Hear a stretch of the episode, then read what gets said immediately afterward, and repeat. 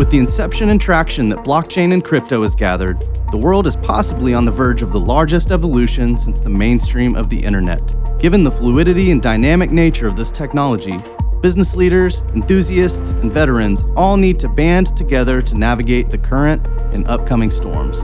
Participants in Web 3.0 want a trusted resource that gives them pertinent information about projects, tokens, technology, and businesses. We are business people talking the business of crypto. We are yWhales. Good morning, good afternoon, good evening, yWhales. My name is Siva Avvaru, Managing Director of yWhale Solutions, and we've got an awesome episode for you guys tonight. I'm joined by two of the co founders of Bankless Consulting, Ryan Anderson and DSide. Hey guys, how are you guys? Good. Thanks for having hey, us. Siva. Oh, this is going to be a fun conversation. You know, as a as a fellow management consultant, I just love any opportunity I can to engage my peers, especially when those peers are focused in our industry that is Web3. Guys, I'm pretty envious of you. You know, when someone searches Web3 consulting, you guys are the first ones to pop up. You know i've tried so much seo and we can't even do that. And so you know my my goal for yWhale solutions is when we grow up we want to be like you guys. And that's a testament to your guys' success you know as a spin-off of or not really a spin-off and maybe you can guys tell me a little bit more about your operating model but you are built off of the bankless dao um, machine. Yeah ryan's the branding guy so i'll let you take that one buddy Yeah, we we all met in uh, in Bankless DAO. Um, it was kind of late 2021, um, and it was right at the time where a lot of projects were starting to kick off within the DAO, and you know the DAO was really trying to you know figure out what what its goal was, what it was there to do. Uh, and so when I was kind of just getting into Web3 and trying to understand what it was, you know, I'd, I'd always followed crypto, I'd always followed, you know, NFTs and things like that. Um, you know, my background's in marketing, so I've always tried to really keep on top of what's happening digitally. Uh, if, only if I can just, you know, sound like I know what I'm talking about when a client asks me about it. Um, so DAOs were really for me the thing that that made me go, oh, okay, now this really something clicked when I found out about DAOs. So I really wanted to kind of dive into that space, and I found these guys who were talking about, you know, starting a professional services firm, a consultancy, uh, which is what I've done for a lot of my career. So I was like, okay, these are my people. So, uh, you know, I, I kind of went into the first meeting, uh, and it's always funny when you're like when you're joining a DAO for the first time. It's like, you know, it's like you walk into Google and say, "Hey, I work here. You know, what do I do?" And I just, you know, go go go join that well, meeting, see what see what you like. It was a virtual uh, meeting, and if it's Web three, was yeah. was everyone, you know, wearing a different avatar, where cameras off, like like that. That's a whole different atmosphere oh, compared yeah. to what we're used to in traditional business. Well, completely yeah. anonymous, and you know everybody's using, uh, you know, uh, except for me. I, I, I walked in and used my real name like some kind of noob, uh, but yeah, everybody's using an avatar and a you know pseudonym. So, uh, but it was interesting because I you know I, I, joined this meeting. I had no idea what to expect, and people started introducing themselves, and it's like, hey, I'm a you know a crypto lawyer uh, with an MBA, and I'm you know I've been doing consulting for 20 years, and I you know like I was like, oh, these are some serious people. So um, yeah, I'm, I'm I was I consider myself very fortunate that uh, you know they they let me you know play with yeah, them. it's kind of funny how we met too. And I, I don't know if you're even aware of this, Ryan, but um, I was kind of feeling my way around the DAO, uh, Bankless DAO, and spending some time in different groups, different guilds, and I volunteered to do some work on a marketing project where uh, it was it was basically putting together a pricing package for uh, for for outside outside work, external work from the marketing uh, from the marketing guild, and I'm not really a marketing guy. I'm kind of a, but I you know I, I have different talents in different areas of business. So I, I edited this document. I gave my my comments and my ideas, and you know looked pretty good. And a couple days later, I went back to the document, which was being updated asynchronously. And there's all these comments from this guy, Ryan Anderson. And I was like, oh shit, this guy actually knows what he's talking about. He's not just hacking his way through this. Um, and next thing I knew, we were in a meeting for, uh, for, for the consulting group. And I was like, oh, I know you, dude. Oh, that's awesome. And so, you know, one thing uh, our audience might not be aware of is the actual inner workings of a DAO. And Bankless DAO is, you know, publicly what I would qualify one of the most successful DAOs. in terms of getting a large community of individuals who don't have any personal relationships, you know, and they've met completely online. And now you've rallied them together around a singular or maybe multiple causes, multiple benefits, you know, areas that they can potentially contribute. And an engine has been built around them. And so, you know, when you guys first joined Bankless DAO, how did you guys even identify that, hey, this is maybe an area that I want to dive into. Like I love Web3 enough. I understand the capabilities enough. And I think it would be really uh, interesting to start recommending or start advising businesses on how to apply some of these capabilities into their existing models or maybe net new models as a startup. And so how did that journey for both of you start? You know, you joined Bankless DAO and, you know, for a lot of people, their representation or in the, within their minds, a DAO is just a Discord server and so you have all of these channels you have to filter towards. And eventually, maybe you land on is it a bankless consulting channel? Is it uh, how, how did that how did that come to be? Yeah, go ahead, Isaac. Well, for me, it was it's pretty similar to what Ryan had said before. That I was in a few different meetings, and it, the bankless the bankless DAO is what at the time was I think consisted of thirteen guilds and all of them particularly related around media and Web3 in some way. Um, and I was feeling my way around Writers Guild, Marketing Guild, um, Operations Guild, and then I started hearing buzz buzz about a consulting guild or project, um, and I just dropped into a meeting. Uh, that's basically what it was at the time. I think there were probably ten or twelve people there, and the group was starting to put together ideas. I think they they'd already written a grant and got written a grant proposal and gotten a grant from the DAO to to fund the the organization of the consulting group. Um, but there re- nothing had really like been put into place yet. So it was early stages talking about the governance, talking about the the business plan and the ability to actually interact with external businesses, which a lot of the DAO, like there were there were projects going on in the DAO. Much of it was to support the DAO, but there were other attempts at external business. So, like a merch group or the marketing group was looking to market their services or advertising to the to the outside world. The challenge for a lot of them was that they didn't have the infrastructure to do business. They didn't have a bank account. They didn't have the fi- you know the financial setup. They didn't have legal. Um, and we knew that, understood that, that we needed to have all those things in place. And that's what we got cracking on. So from there, we kind of like, you know, divided up the, the, um, the division of labor and determined, you know, how each of us was going to participate in, in building the infrastructure.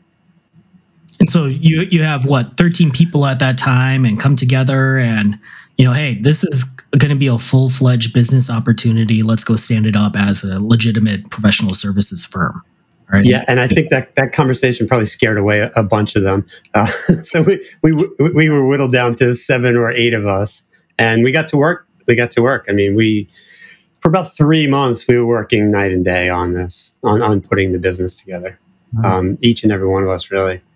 And, and, and how uh, you, because yeah. I imagine there's probably a lot of like that hesitation you mentioned from a lot of the degens, right? Because a lot of times right now, especially even at me, if I'm going and searching for specific Web3 expertise that I might have to potentially subcontract or even hire, you know, finding sure. the degens, finding the actual experts, you know, that I would qualify are legitimately living on chain, so to speak, right? They can tell you the inner workings of this. It's not going and searching, you know, 10 Google search results on tokenization and understanding. And now I'm going to go and say I'm a tokenization expert. But it's saying, hey, I understand on the back end what it actually takes to tokenize a potential asset, right?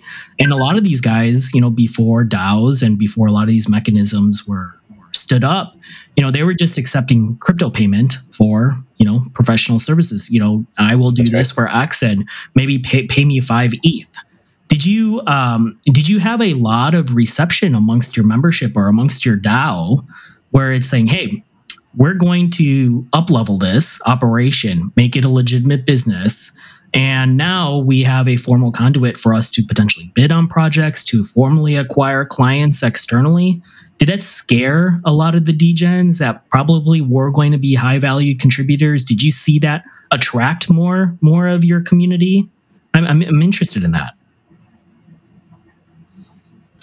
Yeah, I, th- I think it did. Uh, like, I know there was there, there was a moment when uh, you know we kind of started talking about like what it looks like practically, uh, and it came up that well, at some point, to in order for us to pay you, you got to sign a contract uh, and you got to tell us what your real name is, um, you know, because you, you got to fill out forms, you know, like W eights and and things like that, um, and that rubbed people the wrong way in like in some cases like oh this is this is web 3 and like yeah but the irs still exists. So that's uh you know we still have to be cognizant of that. And i think that that was like i mean that that was what we were doing right? Like we had we have lawyers that are part of bankless consulting and we have people who uh you know are accountants and cpas and who've stood up businesses and things like that. And you know i think maybe some of the degens who were just kind of playing it fast and loose uh, you know, didn't realize how much structure is required to set up a DAO properly legally, uh, or how to set up an on-chain business properly and legally. And you know, every day there's new challenges that we have to overcome.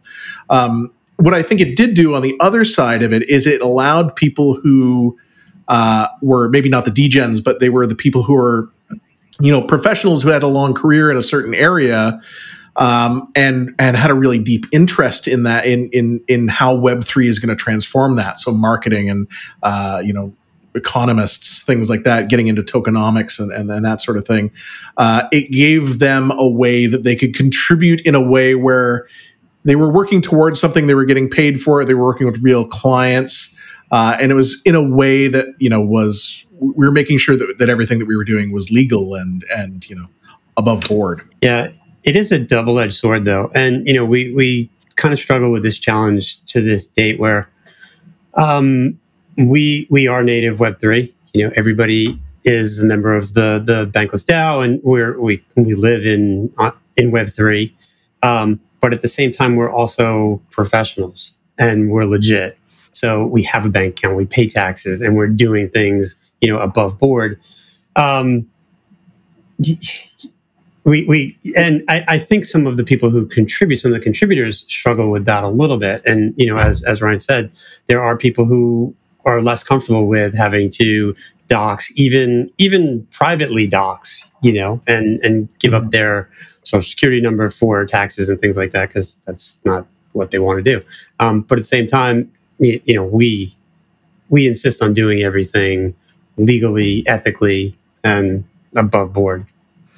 Yeah, and and you guys are hitting an awesome theme that I want to kind of double click into here. Er, and and Ryan, you had mentioned you know, one of the hardest things was legally standing up this, right? And yeah. I think there's still a lot of confusion. You know, you can go and research, you know, what are DAOs? You can go and research, you know, Google, how do I stand up a DAO? How do I deploy a DAO? What is the appropriate governance structure? What is the appropriate incentivization structure? Blah, blah, blah, blah, blah. But in reality, we've not really seen major traction on DAOs outside of the Web3 natives. I there's not many examples mm-hmm. of you know major brands or you know arguably where a lot of the attention and a lot of the capabilities of a DAO could potentially amplify existing models and existing structures. Those individuals or those organizations have not caught yet onto a DAO. And so I'd be interested from your guys' mm-hmm. perspectives mm-hmm. on why do you think that is? Well, what about DAOs is still a substantial barrier of entry to accept it as a legitimate operating model, so to speak? I think a lot of it has to do with uncertainty. Um, you know, how, how, do you stand up a DAO? Like, you know, there's the Wyoming DAO structure. There's there's a few different DAO structures that have been kind of tossed out and, uh, and and played with at various state levels and things like that. You know, uh, to create legal entities around DAOs. Um, but uh, you know, I think the consensus in that world is that they're not really you know they're not they're not really beneficial. So, um, you know, for us, we're uh, we're a C corp. um, and you know the the DAO structure is kind of minimal. We we operate really as a as a corporation and and all of the things that go along with that. Now we can do that because we're s- smaller than the average DAO. If you have a DAO of you know 10, 15,000 people, it becomes a lot harder to you know who, who, are officers who are directors all of those kind of legal obligations that come along with it so that becomes difficult and there's also a tension between you know the legal responsibilities of any kind of legal entity and just the ethos of of DAOs. Like you know if there's a board of directors well that's centralization. And if there are you know people who are you know if, if, there are shareholders like then should everybody be a shareholder? But then you know that raises questions about um, you know what the legal status of what you're you're trading is. So you know I, I think it is very difficult for any business right now to go headlong into a DAO because there is so much uncertainty around it and like you know, try to get legal and accounting advice uh, about DAOs, and you know, it's it's it's just stumps everybody unless they're really into it. So we're very lucky that we have a lot of people who are Web three native, but also have that legal or accounting background so they can bring those two things together. But you know we even with our accounting firm that we work with we have to educate them on a regular basis about okay so well we got paid in eth for this one so what's our cost basis? And you know it's just it is very different it's like starting a business on hard mode effectively oh, yeah. god, uh, from god a lot of perspectives yeah yeah. It's it's uh it's interesting because when you think of what a lot of what I would say Web3 maxis evangelize about DAOs, mm-hmm. it's counterintuitive to most organizational hierarchies and structures that exist today. You know, I'll, I'll go out and whim and say 99% of businesses are built on a centralized organizational hierarchy. There's a board of directors, there's a CEO, COO, there's various levels of the C suite, you know, directors and officers, blah, blah, blah, blah, blah, right? There's a very, very hierarchical um, setup there. DAOs, at their core concept or fundamentally, disrupt that model, right? And so, you know, to your mm-hmm. point, one of the biggest barriers of entry, and, and, and maybe out loud here, thinking out loud, is you know centralized organizations trying to adopt a pure decentralized structure is almost counterintuitive to maximize the efficiency of that business because that business natively does not operate decentralized from the beginning, right? And so where do you see the pros and cons of a DAO potentially being adopted by actual organizations, you know, Fortune 500s, for, for example, or a Fortune 2000, or even a mid market company that has the nimble, nimbleness and the flexibility to go and, hey, I, I want to test around with this concept and play around with this concept with maybe one of my BUs or one of my verticals or one of my acquis, you know, subsidiaries. Mm-hmm. You know, yeah. how, how would you guys approach that type of discussion with them as a prospective client? Per se? I'll try that one. I'll try that one out. Um, I, I, think the the big answer to that, uh, the one word answer to that, is community. So the strength of a DAO really is in community, in that it gives the opportunity for um, contributors or employees to intermingle with uh, clients or customers. So you could have a DAO where the um, and and by the way, I, I'm I, am not a I, I'm not a, um, a, a traditionalist or, or a purist when it comes to DAOs. I'm a firm believer that there needs to be uh, leadership, centralized leadership in a DAO, decision make uh, not necessarily all the decisions, but leadership and guidance from from a centralized uh, place. But the the strength of a DAO really comes from the community building, wh- where there's interaction, involvement, engagement from the community, including contributors, including um, customers who can be contributors as well. So that's I, I think mm-hmm. that that will that will play out in many ways. And you know, we see that in some NFT communities. We see it starting to happen in brand loyalty. I mean, that's really going to be mm-hmm. brand loyalty projects will likely evolve into DAOs or have some sort of DAO based structure in a lot of ways, where there's opportunities for essentially for customers to become to, to, to have a voice in the direction of a company. Wow, that's I love that concept, right? Because let's say you as a customer, especially as we know Gen Z and the younger generations are placing a much more a higher emphasis on brands that they are actually loyal to. Brand loyalty is one of the, right. the largest signals now for uh, potential customer acquisition for a brand, right?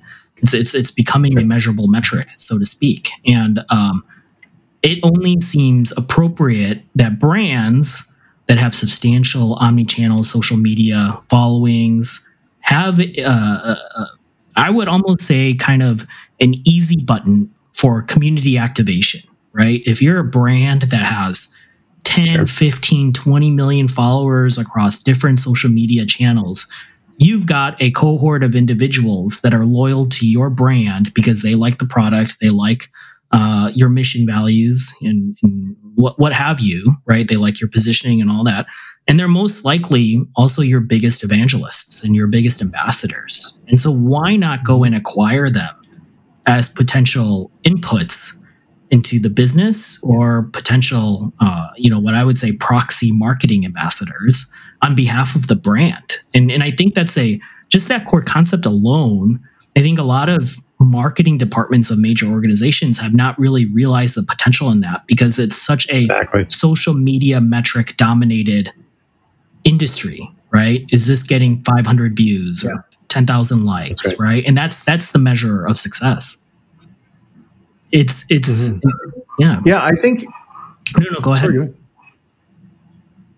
I, I think community has been kind of the holy grail for marketing since since web 2 uh, and you know, w- what I've seen of the marketing world in the last decade is a move kind of away from creativity and and uh, you know uh, you know messaging and really like understanding people at a, at a fundamental level towards just pleasing the algorithm.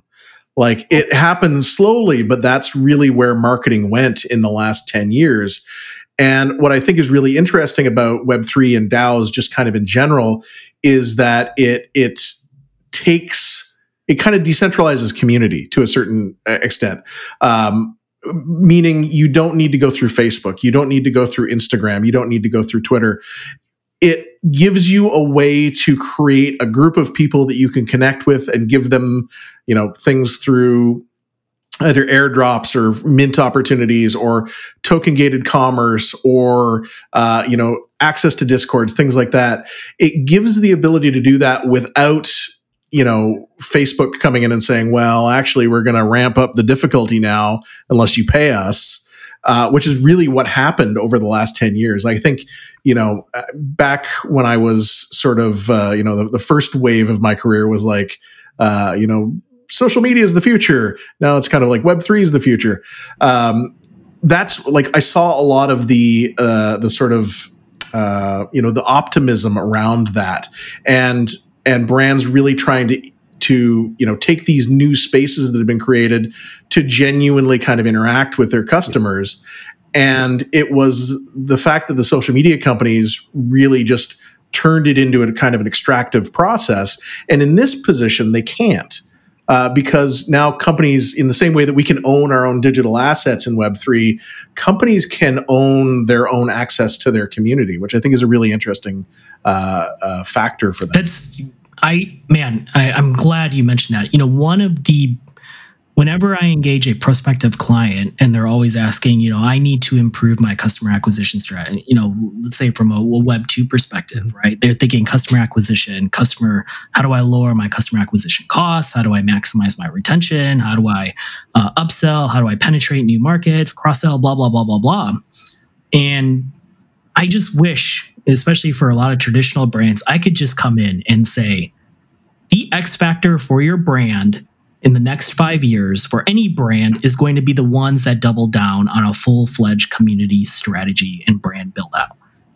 Customer, you could potentially negate customer acquisition cost with a fully robust community strategy and execution of that community because now you've cultivated and harvested your brand loyalists within your own walled garden, so to speak. And that's the luxury, right? To your point of the social media channels, Facebook, Instagram, Twitter, we, those are not within a brand's walled garden. Those are third party mediums that these brands are reliant on, right? But now you've brought, let's say, for example, and, and this will be fun. Let's go through a, a potential scenario. You know, I'll just use fantasy baseball because it's uh, it's the flavor of the week for me in my mind. But you know, fantasy baseball, let's say that there is a sub community of individuals that are really into fantasy baseball. And I am a, let's say, ESPN, and I want to really expand my fantasy baseball product. It would make sense for ESPN potentially to go to maybe all of the subreddits, all of the different channels, the Twitches, what have you, of baseball fans, get them into a ESPN community, so to speak, of other like-minded fantasy baseball individuals. And now you've just immediately put 15,000 people of potential customers of your product in one channel. And you can become the selling mechanism mm-hmm. for that, right? And I don't think a lot of brands have recognized that or, or, or it's even on their radars. And so, what do you guys think needs to change for community building to be taken more seriously by you know the, the, the next wave of companies that are looking into Web3? I think that that brands have to sort of reevaluate their their their role at the party, uh, you know, to to so to speak.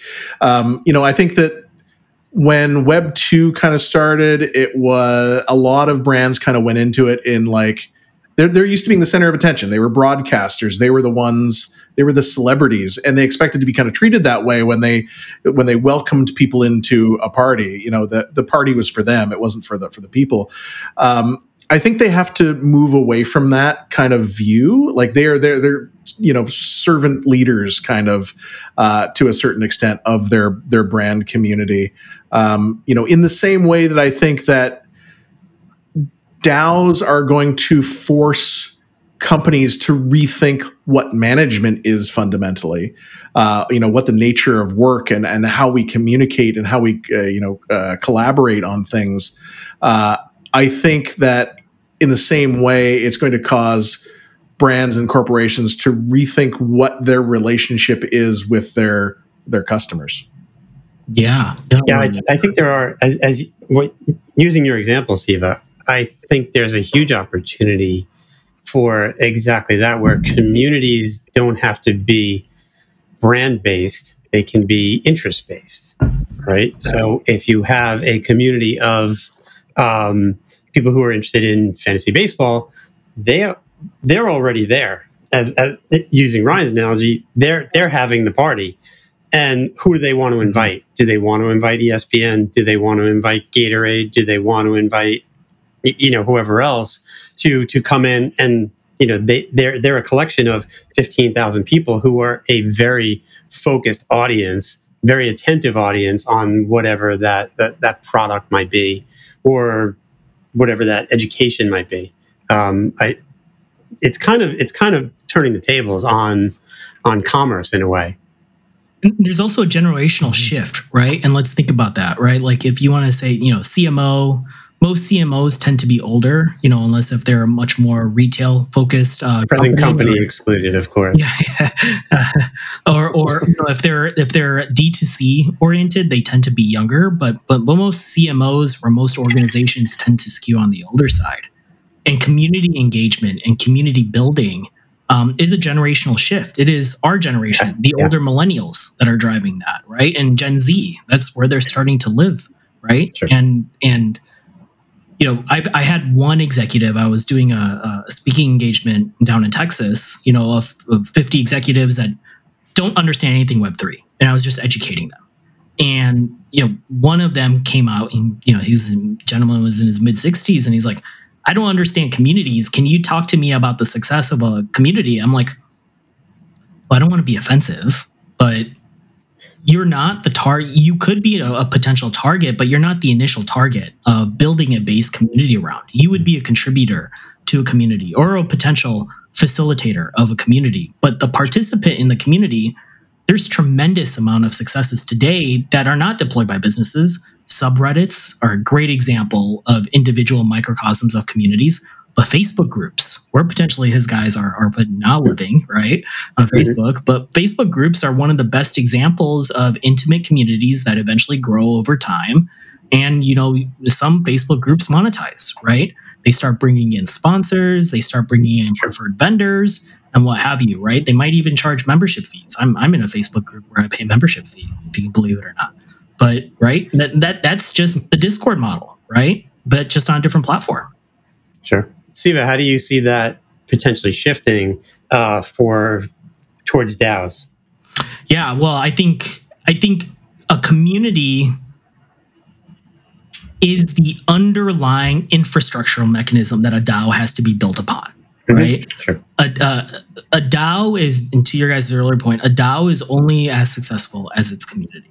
And if you have a really well thought, built out community, DAOs that are constructed uh, fulfilling the visions of the community and executing upon the values of a community in a governance structure that is appealing to the community and approved by the community, I think are going to be the examples of this DAO community uh, operating model, and I'll call it an operating model because that's what it is, right? It's a business. It's it can evolve into a business operating model. Uh, whales is a is a small uh, testament to the success of a pseudo DAO. We're not a DAO. We're, we're, we aren't formally incorporated as a DAO, similar to yours, your guys, yourselves. We we are a C corp.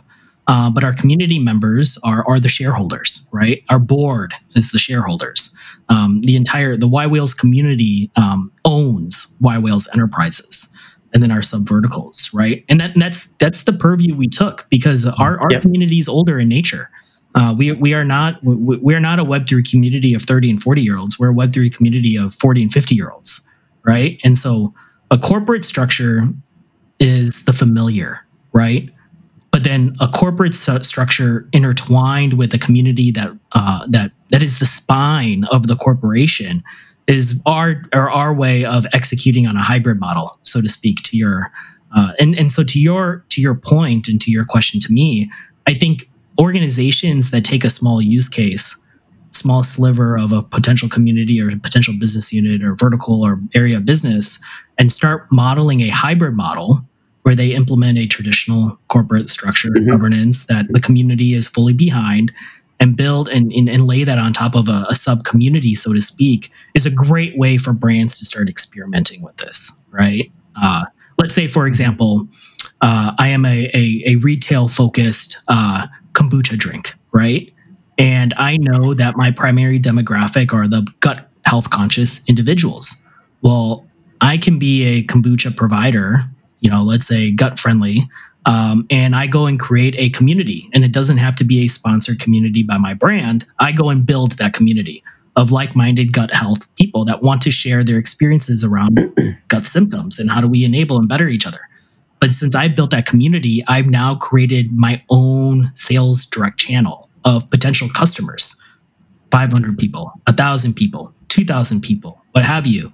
And as that community continues to grow and I nurture it and it starts to to broaden, I can then start amplifying that community via the DAO by selling and, and marketing and capitalizing on monetization opportunities. Maybe you know the top uh, contributors to the DAO uh, earn discounts on products, or maybe the top contributors to the DAO actually have inputs into the packaging and and you know we can go and I don't want to turn this into a strategy session now and starting to dominate the session, but that's kind of the way I would approach that, especially with a prospective client. Let's always prove out what they valid, a feasible yep. POC first. Uh, I, I, I, mean, you guys yeah, have probably been approached very similar. How do you construct a DAO? How do we build communities? And it'd be interesting to hear, exactly. hear from your guys' experiences how you've done this with some clients. Yeah, so I think there's, um, you know, w- we've set up a couple of DAOs for uh, for some of our clients. One was uh, a charity um, that worked with, you know, a lot like yours with with entrepreneurs uh, kind of around the world. And one of the challenges they had is that they had a lot of uh, grant recipients that were in developing areas of the world where literally uh, the way that they would get them their grant was, you know, by sending like gift cards and things like that through the mail because there's no other way to get it to them. Um, so they wanted to set up a DAO around this sort of uh, you know proposal for for giving model for entrepreneurs to to have startup capital uh, and you know i think the biggest challenge for them was we were able to get it set up and they had a very successful few rounds of doing it but uh, you know when it came time to hand it off uh, there was sort of a realization from their end that oh this is not just something that runs itself like daos uh, require a lot of not only just setup, uh, but you know prolonged effort to to keep things moving. You know, community is uh, you know something that requires constant energy. You can you can create create a community of fifteen thousand people. You know, there's um, stories at the beginning of you know when we were still in the bear market or in the bull market uh, of you know ten thousand people joining a Discord from one tweet. But if you don't know what to do with those people and you don't know how to keep them motivated and on the same page and interested and participating uh, and incentivized, then it starts to get quiet. It starts to fall off, and the people that you know are contributing feel like, okay, well, we've been rugged by this whole thing. So. Um, I, I think the, the the key thing is that brands who want to get into this space need to understand that it's a marathon, not a sprint. Like they have to keep putting in the effort.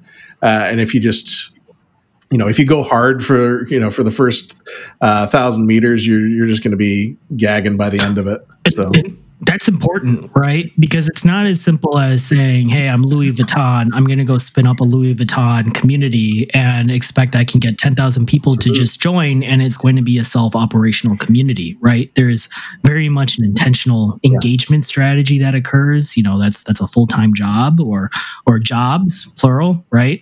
How do you how do you make ensure that the uh, the members of that community are not always seen as an end product to be sold to, right? But their insights and their contributions are valued mm. enough that they are willing to devote, you know, time and their thoughts into this community uh, for some sort of hopefully and output of value to themselves, right? And sure, yeah. And uh, entropy is a powerful force. So that's why every DAO needs not only a, a great plan going in and strategy for that, but a long term sustainable strategy and strong management, just like any other organization, um, with plans to engage people and to organize them and to keep keep the ball rolling in the right direction. Uh, I've definitely mm-hmm. seen not necessarily DAO communities, but NFT type communities that have just lost their way. Um, and it becomes, you know, a, a, a, nightly shouting match on a Discord.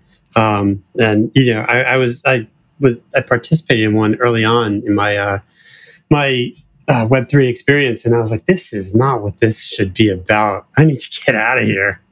And did exactly that, but I learned a lot from it. Um, and the reality is, like I said, long term sustainable uh, strategy and, and management is super important in this space. Well, it was really easy when the number kept going up. Yeah. Um, it was really easy to keep people engaged. So you could kind of do the bare minimum, and as long as as long as people were getting rich, like everybody was happy. Um, you know, I think one that has done a really good job of navigating the market as it went, and not just relying on like, oh, well, bear market. What are you going to do?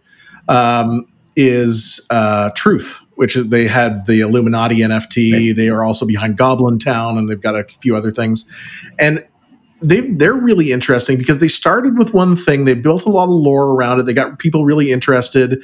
Then they dropped this free mint of Goblin Town that everybody was talking about. You know, it was Twitter Spaces with people talking in Goblin voices. You know about uh, you know pissing on the floor and things Wild like that. Web three, uh, and it was completely different than anything else that was out there. Yeah. So, uh, and the fact that they kept adapting as it went, and they kept expanding, yeah. and they kept rewarding the people who were early, that we were rewarding the people who were more heavily invested, uh, and you know, really communicating with them and talking to them, I think is a, a, a testament to their ability to run a community there's not many that that I think reached that level of community. And, and, and there's there's a huge focus right now that community and DAO building is uh, is is got. I mean, rightfully so. That's where the traction is, or that's initially where people think the traction is. But as a B2C mechanism, when really it's a very powerful B2B mechanism, right? Think of how many organizations especially within the construction industry or manufacturing, anything that has to deal with multi-level, you know, either vertical integration or supply chain when you're dealing with so many different parties. That is an opportunity to bring a community around your brand, right? Let's say I am a, a, a custom home builder and I know I have to integrate or interact with 15 different vendors. My door glass manufacturer, my siding man, blah, blah, blah, blah, blah, right? And as a project, we create a, a sub channel within my community. And now every project has engagement real time 24 7 engagement with my vendors so there's no you know i immediately eliminate you know uh, logistical nightmares because i'm communicating live with them maybe i'm doing direct fulfillment because we're actually jumping on calls together right away and just even streamlining um, mechanisms of communication within a business model is enough of a value to go and dive into you know maybe building out and pressure testing what a, a community could look like for some for a business as as small as something like a custom home builder right um and, mm. and, and and and that's what's frustrating to me you know to be transparent is that people can test this and they can test it very quickly um, sure. and they can really prove out the feasibility you know within the first couple of months this is this something that's actually going to be beneficial to my company but we just haven't gotten to that point in the conversation yeah. where brands are even thinking about this right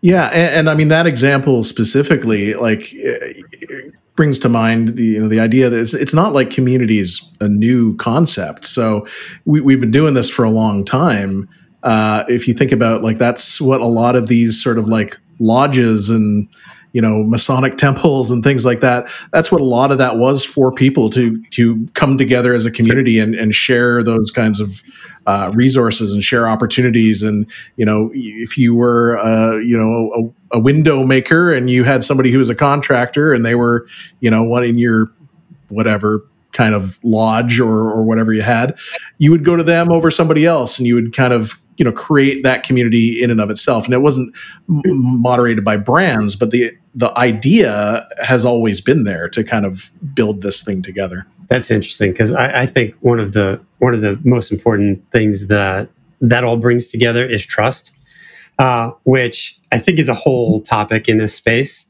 Um, where i mean so much of of what is going on in web3 is is is about trust or lack of tr- like who can you trust right? So i think that's one of the challenges that that we all as a as as a as a industry need to address. Um, you, you know it's important that being in being in like-minded communities um, where there is sort of a, similar values it creates spaces where you can trust people um, as opposed to other other uh, investments or projects that are going on in this space where I think that's that's a lot of people's perception of what Web3 is. When the reality is it's really building towards these trusted communities. And that's that's more of the promise of Web3 as opposed to the speculation and, and ability to, you know, make millions just by by buying a token. Hey, 2023. Don't, don't trust those guys. 2023 online relationship building has been proven to be, you know, the next kind of way of social sure. engagement, right? It's no longer taboo. And we're starting to see it with business, right? Entire businesses built with people that have never met each other, right? That's, that's crazy to think mm-hmm. about. So we've talked we talked DAOs, we talked communities. What other stuff are you guys working on? What's what's what's uh, you know top of mind here in terms of some interesting work um, that have come across your guys' desk here within the past twelve months? Go for it, Ari. Uh, probably one of the more interesting ones uh, that we worked on was a uh, it was a television show uh, that wanted to kind of build in Web three directly into uh, you know their distribution strategy, uh, but all the way down to being able to like fact check and research and you know punch up scripts and things like that. They wanted to be really you know it was led by you know an actual you know Hollywood writer, um, but they wanted to bring in a community of people that not only could just contribute like one-off things, but maybe where uh, you know you could raise somebody up from the community to be part of the writers' room, uh, things like that, and give people an opportunity that they wouldn't necessarily get, uh, you know, without moving to LA and you know getting a rich guy's coffee for five years.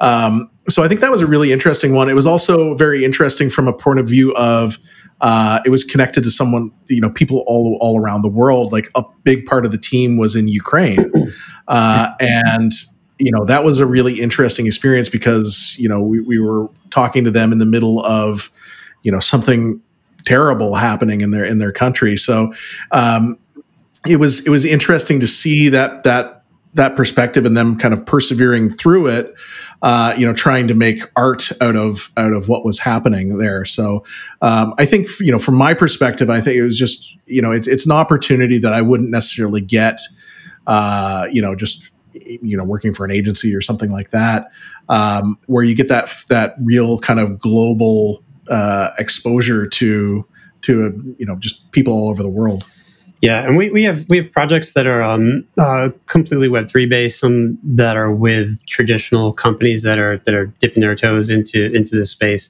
Um, my biggest project to date has been one uh, where a, a, doctor wrote a protocol, um, and we helped him through a lot of a lot of that, the the architecture of it, and the the tokenomics and governance behind it The protocol is essentially a uh, tokenizing knowledge. And originally, he came he came to this idea of like um, the fact that there was so much false information floating around about COVID and vaccinations and things like that, and he he wanted a solution for that. So this protocol will allow um, consensus, essentially, to uh, community consensus from uh, uh, credentialed individuals to determine truth. Um, oh, which interesting.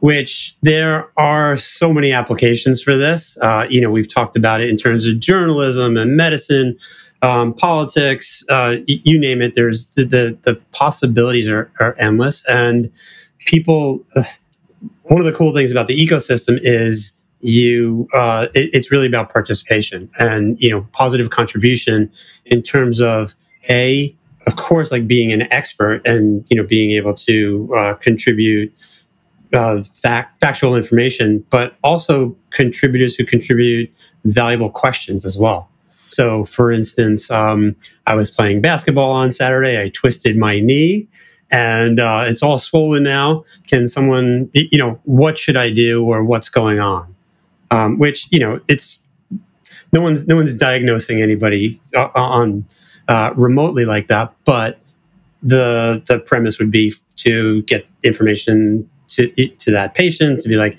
you know, it's possible you sprain your knee. You should probably get an MRI. That's the gold standard for this kind of situation. See an orthopedist. Um, but that the person who actually asks the question will be rewarded as well because that's a valuable question that other people will ask in the future. And for every person that asks that, they, they'll be rewarded. In addition, experts will be rewarded for uh, for for um, slashing as well for you know pointing out false information. Yeah, and um, incentivizing um, people, you know, to engage and incentivizing people to, uh, you know, uh, create content, so to speak. So you have the content creation yep. or the, the questions, yep. you have the engagement, the people providing answers, and uh, you know, you you have a library of knowledge being built. Yeah. So yep. yeah, all exactly. Parties, yeah, that's awesome. Exactly that, and uh, we see a lot of applications, particularly as as AI becomes more and more prevalent, because of the the fact checking and and other possibilities that are that can happen. Um, you know, where we're we're bringing actual knowledge to the to the conversation and and that's awesome. I mean, AI. I mean, AI is the flavor of the choice or flavor of the year, right? Mm-hmm. Yeah, Last year's sure. Web three experts are this year's AI experts. Sure. that's the at least that's what LinkedIn is telling me, right? But yeah. and and and what's frustrating for our industry is you know there there has been such a shift you know web 3 has been at least on on a uh, from a, a, content or marketing perspective has taken a backseat to these llms right the newest capabilities of generative ai tool sets or or you know bard or chatgpt or what have you but you know, I have a personal thesis. Uh, well, it's probably not personal. It's I think it's a probably hopefully a growing uh, uh, perspective that for a lot of these AI models to be largely successful, it's going to be incumbent that they are built on a kind of blockchain backbone, right? To facilitate more efficient movement of data, to validate, you know, a lot of the, you know, functionality. Right now, you know, I think if you guys played around with ChatGPT before they actually rolled it out when it was still in beta, there's a lot of times that the AI was just recommended recommending wrong shit, right? Like there, there was sure. fat, and, and, and, to your point, still, still is to this day. Yeah, yeah, yeah. But imagine hmm. now, like for your your client example, you know, establishing a consensus of validated truth, right? Hitting a fifty one percent consensus mechanism, saying that, hey, fifty one percent of people have validated that what this AI said is true. You know, that's a capability where now ChatGPT can introduce an attestation functionality to its model and saying that, hey, the AI ChatGPT recommended, you know, this output, this outline, and it's been validated by 72% of people uh, that have gone and and asked the same type of. Imagine how much more valuable something mm like that would be. That's right. And that can't be built without having a chain or, or some sort of central conduit of data that is helping to provide all of those inputs into the model right? It can't be accomplished in web, you know, cloud infrastructure. And it can't be a black box either because you, you need to be able to trace where it's exactly. coming from. Yeah. And that that's the beauty where web three comes in. And, and I, uh, I love that. We'll take a pause. Nice, Steve. I'm glad. I'm, I'm, I'm, I'm glad you like it. Um, the founder is, is, uh, raise, is about to start a raise. So. Oh, well, I think that might have to be an intro opportunity into ventures here. There you go. Web3 has a branding issue right now, right? I mean, right now, people hear Web3, and I can immediately tell you the first thought that comes to most people in mind is complicated, convoluted, poor user experience, right? I mean, it's just it's just unthinkable when you think about what's going to be an adoption event for the industry. It's how do you promote a better user experience, right? But the way the industry is going, and we just kind of hit on this, you know, eventually a lot of the capabilities similar to web 2 right? No one is leading a company right now saying we have the best you know cloud infrastructure backend set up to support our company operations. We use aws we use you know aws and azure and, and google cloud are not you know selling value props. It's the capabilities right? And so when we think about web3 evolution we're very early right? And and and i think that's a big thing that people need to understand we are still so early that people just don't really understand, you know, what we would qualify as natives, you know, basic functionality around like what is an NFT, right? And so what does the industry need to do and where do you see the next largest opportunities for web3 to really evolve um, uh, its position as sort of the next frontier of emerging technology yeah well siva first of all i'd like uh, i'd like to thank you for inadvertently plugging our podcast early. That's the name of our podcast. yeah, um, yeah. And, and it, it's exactly that. I mean, it's a reference to exactly that. We are early, right? And we are building the infrastructure, and that's exactly what's going on. And I think a lot of people in this space have this idea. NFTs sort of, uh, the NFT craze of, of two years ago, I, I, I believe got in a lot of people's heads that okay web3 is for everybody this is fun we're all going to do it but that's not what it is. It's more infrastructure. It's more about the behind the scenes of what's happening on the internet. And it's kind of a new internet.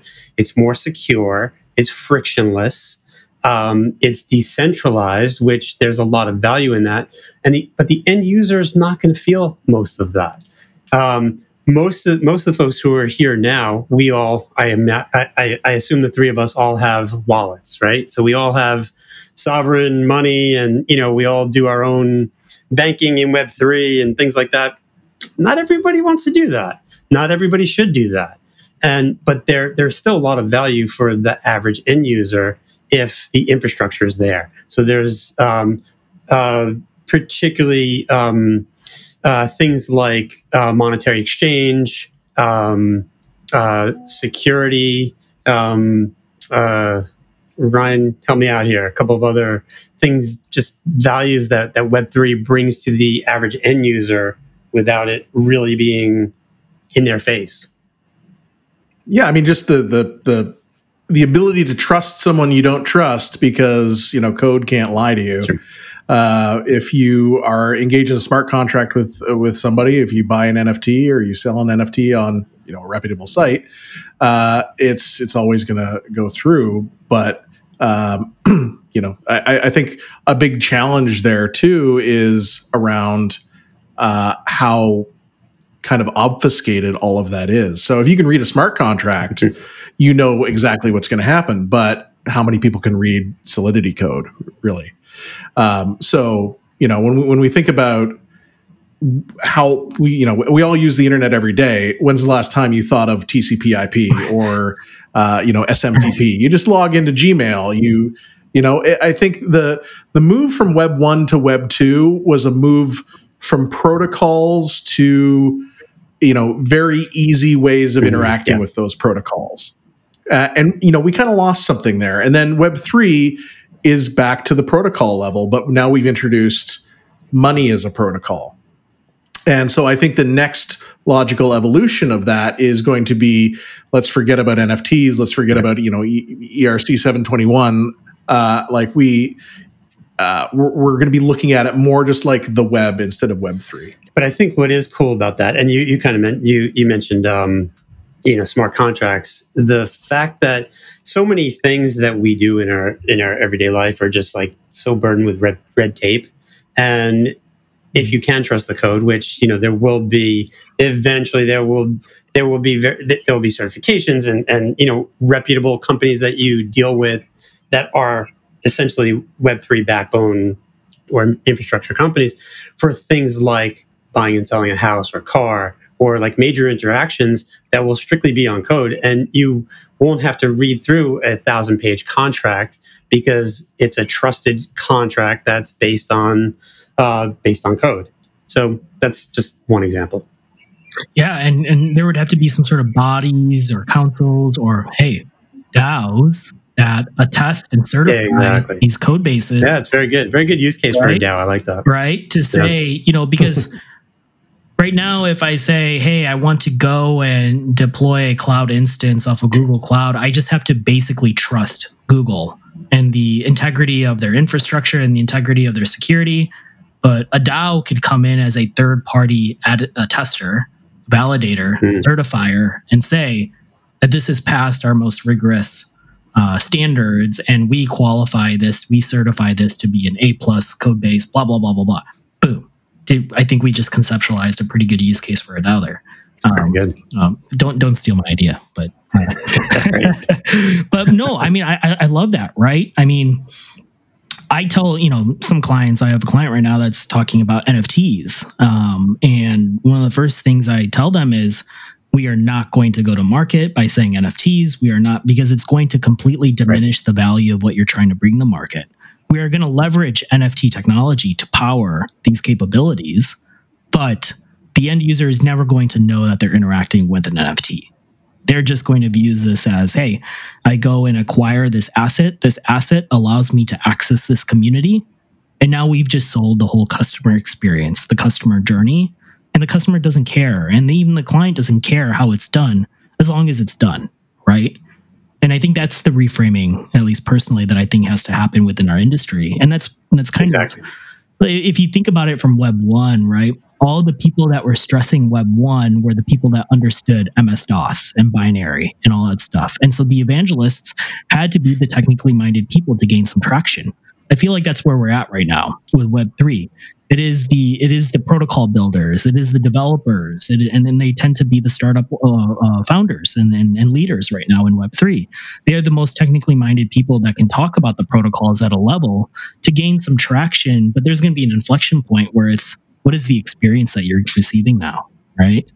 And and and maybe that kind of selfishly and i want to dig into you guys a little bit here is how do you guys kind of complete your selling motion with prospective clients? You know if i'm a if i'm a fortune 500 and all of a sudden i need to learn about web3 and i google web3 consulting and and bankless consulting is one of the top three results but all I hear is degens, and you know, I'm I'm worried that you know I'm going to have a couple of avatars consulting for me, and I'm going to pay them. Like like how do I engage you guys? How do how do you guys uh, root me in some trust and confidence?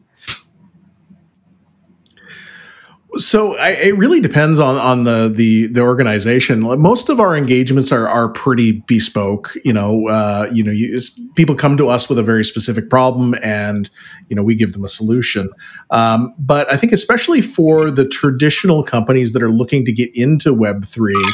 Uh, you know, we offer a few different things around education. We also offer uh, what we call the Web3 Discovery Sprint, which is really it's a design thinking uh, kind of process that helps them understand what web3 is and what the primitives of web3 are and how they apply uh, and and in a lot of cases the resources and what they need to change internally to to maximize that. So we kind of take them through uh, a four week process where we really dig into their idea uh, and give them a really clear roadmap and playbook as to how they can implement it.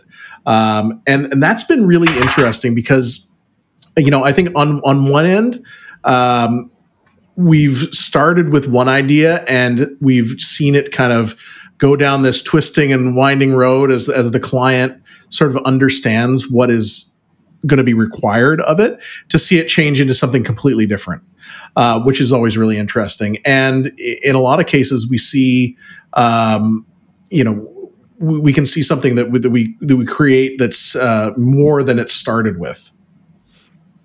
So what I find interesting about that one is, you know, so obviously we we always uh, follow up with clients and see, uh, you know, how they how they're feeling about the the project and everything like that. And you know, in my career, I've you know I've worked with hundreds of clients, and the ones that come out of the Web three Discovery Sprint are among the happiest I've ever uh, I've ever worked with. Like, you know, the the insights that they kind of come away with that in some cases they come up with on their own. Like we guide them yeah. towards it. Um, it is really satisfying to see when it, when it comes from just starting at a, at a kind of basic idea and then turns into something that's real and that can be you know you know possibly you know game changing. It, it, sounds like you know you've kind of as part of your engagement uh, dynamic is you've already rooted clients in a sense of transparency because you're investing in the education of the clients themselves to get them to speaking a common mm-hmm. language right because that's that's sure. uh, you know to be transparent here you know when i engage with a couple of fortune 500s there's a substantial amount of time that I have to devote to just educate them, to get them to the point of how they're seeing things that we are seeing things, right? Especially when you think about a topic as complicated as potentially tokenization of an asset, right? I mean, you have to what is mm-hmm. tokenization? What is the value? How do we do it? You know, wh- why is it on chain? You know, how is this accomplished? Blah blah blah blah blah blah blah. Right? And and you can't just expect clients especially in what I would call we're still in the Wild West. We're still, you know, what we Web three is still fringe. It's not in the in the mainstream yet, and so there is a, a tremendous amount of time that you have to devote to educate clients to eventually get them to the point where they can understand the level of uh, recommendations and outputs that you guys are suggesting to them to really tr- value the recommendations, right? Yeah, and I, I, I mean I think the interesting thing about Web three is you can read about it and you can hear about it and you can kind of understand it, but until you kind of walk through the door of Web three and really like participate in it, it's very hard to understand, you know, the actual reality of it. And I think that like a part of our um, you know part of our job is showing the client the optimistic side of Web three, like uh, you know the the the idea that we're we're you know kind of working around a common purpose, incentivized by uh, you know our, our, ownership in something, um, but also the, the the the dark sides of it. You know, the security, like understanding the the risks of getting into Web three, understanding what's required in terms of governance, in terms of you know the community uh, aspect of things. Um, so we try to give them as holistic a view as possible to show the the good and the bad. Um, you know, and and I think that that's just something that's always been a part of being on the cutting edge of things. Like I remember, you know, back when I was uh, you know working in marketing early in my career, and you know around 2008, we were talking about things like Twitter and uh, and blogs and YouTube and things like that. And I remember doing a presentation for somebody, and, and it was an older guy, uh, and I gave him like a full idea of like how brands are going to this is going to fundamentally change how brands interact with customers. And the thing that he ended with was why would i want to look at people pictures of other people's lunch?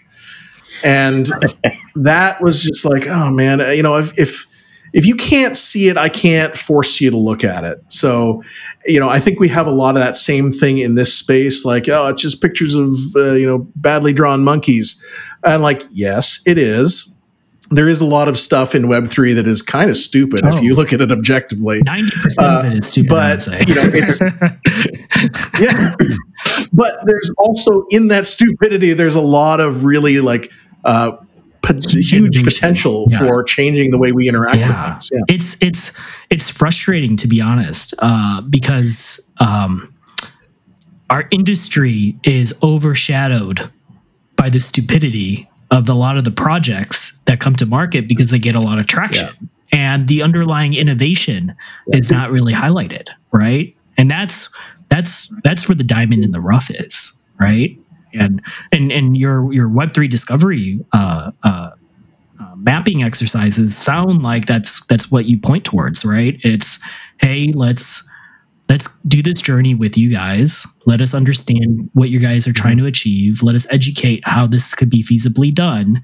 And this is potentially how we would execute upon this. Um, and I love that approach because it it's it's go and talk to the natives that understand that are living in the depths of crypto Twitter and you know the depths of the Web three uh, you know sub communities or you can engage. And, and I, I have an experience, so I just want to talk about this real quickly. But you know, I just competed on an RFP where we had to cons- uh, uh, compete against the Accentures and the Capgeminis and you know the Deloittes and and it was a blockchain RFP. And you know, I'm reading their proposal. This client publicized all of the RFP proposals that that were pushed, and I read the proposals because I'm interested how these big firms are, you know, approaching Web3, especially blockchain departments. And it's very clear that these firms, and, and you know, I don't want to call out you know specific names or anything but you know it's very clear that they've staffed you know a team of three to five individuals that are really good at researching very quickly and putting a lot of web3 buzzwords and blockchain you know uh, uh, concepts together and put that in within a pricing proposal and one of the proposals from one of these big firms mis mis uh, misdefined the differences between layer zeros, layer ones, and layer twos. And I was just struck back. And I was like, that is just such a core fundamental concept. Sure. Mm-hmm. And that was put out as a five hundred thousand dollar proposal for a uh, for a client, right? And that's that's going to be considered and it's it's web3 to your point ryan it's not an industry that you can just google and review a lot of youtube videos or it's not you can go and do a, a udemy crash course for over 48 hours and become a certified blockchain architect. It requires you to actually be playing on chain playing with the technology getting in the communities and understanding it right? Getting into the bankless DAOs, so to speak and uh, uh, sharing sure you know, and learning and collaborating with other like minded individuals, right? And that's where the real expertise, that's where the real innovation is is coming from. Yeah, great points. And um, you, you know, it's interesting because we, I, I think, we as an organization and and our contributors um, often forget that and don't always realize or recognize the knowledge we have. You know, I think I think we sometimes take it for granted. Uh, just assuming that sure anyone in this space knows this stuff anyone who would want to be in this space knows this stuff but that's where the value of something like web3 discovery sprint comes in where we need to be educators we we actually have significant value in and even myself i'm a non-technical person but i have a good grasp a good understanding of what's going on here just from being here for a few years um, and you know, I, I find myself talking to people who are sort of like just stepping into this space, and I often just kind of look in the mirror. I'm like, wow, I know a lot of shit. Um, and I, I, think we do and do take it for granted, and it's really important that that we recognize that and and capital capitalize on it. But but just you know, feel it as a value and and recognize that that um, there are other folks out there that can really benefit from our knowledge and our our our our base. Awesome. I love it. Well, gentlemen, Yeah. I thank you for your time today. This was a, a, a great conversation. I, I I think we talked. Thank on- you, man. It was a really engaging. We d- we, we, we touched almost every major spectrum of Web three in terms of Yeah. how companies are actually leveraging it. So I loved it. So if if uh, you know we want if someone's listening here and, and they want to engage with you guys, what's the best way for them to do so? Go ahead, marketing guy. Uh, best way would probably be to go to uh, banklessconsulting.com. Uh, we've got a form there that you can you can fill out to get in touch with us, and we respond to, to everybody who writes to Yep, us. we're also on Twitter, uh, Bankless Consult at Bankless Mhm. Consult, um, and we have a newsletter, banklessconsulting.substack.com, and I host our podcast. It's called Early.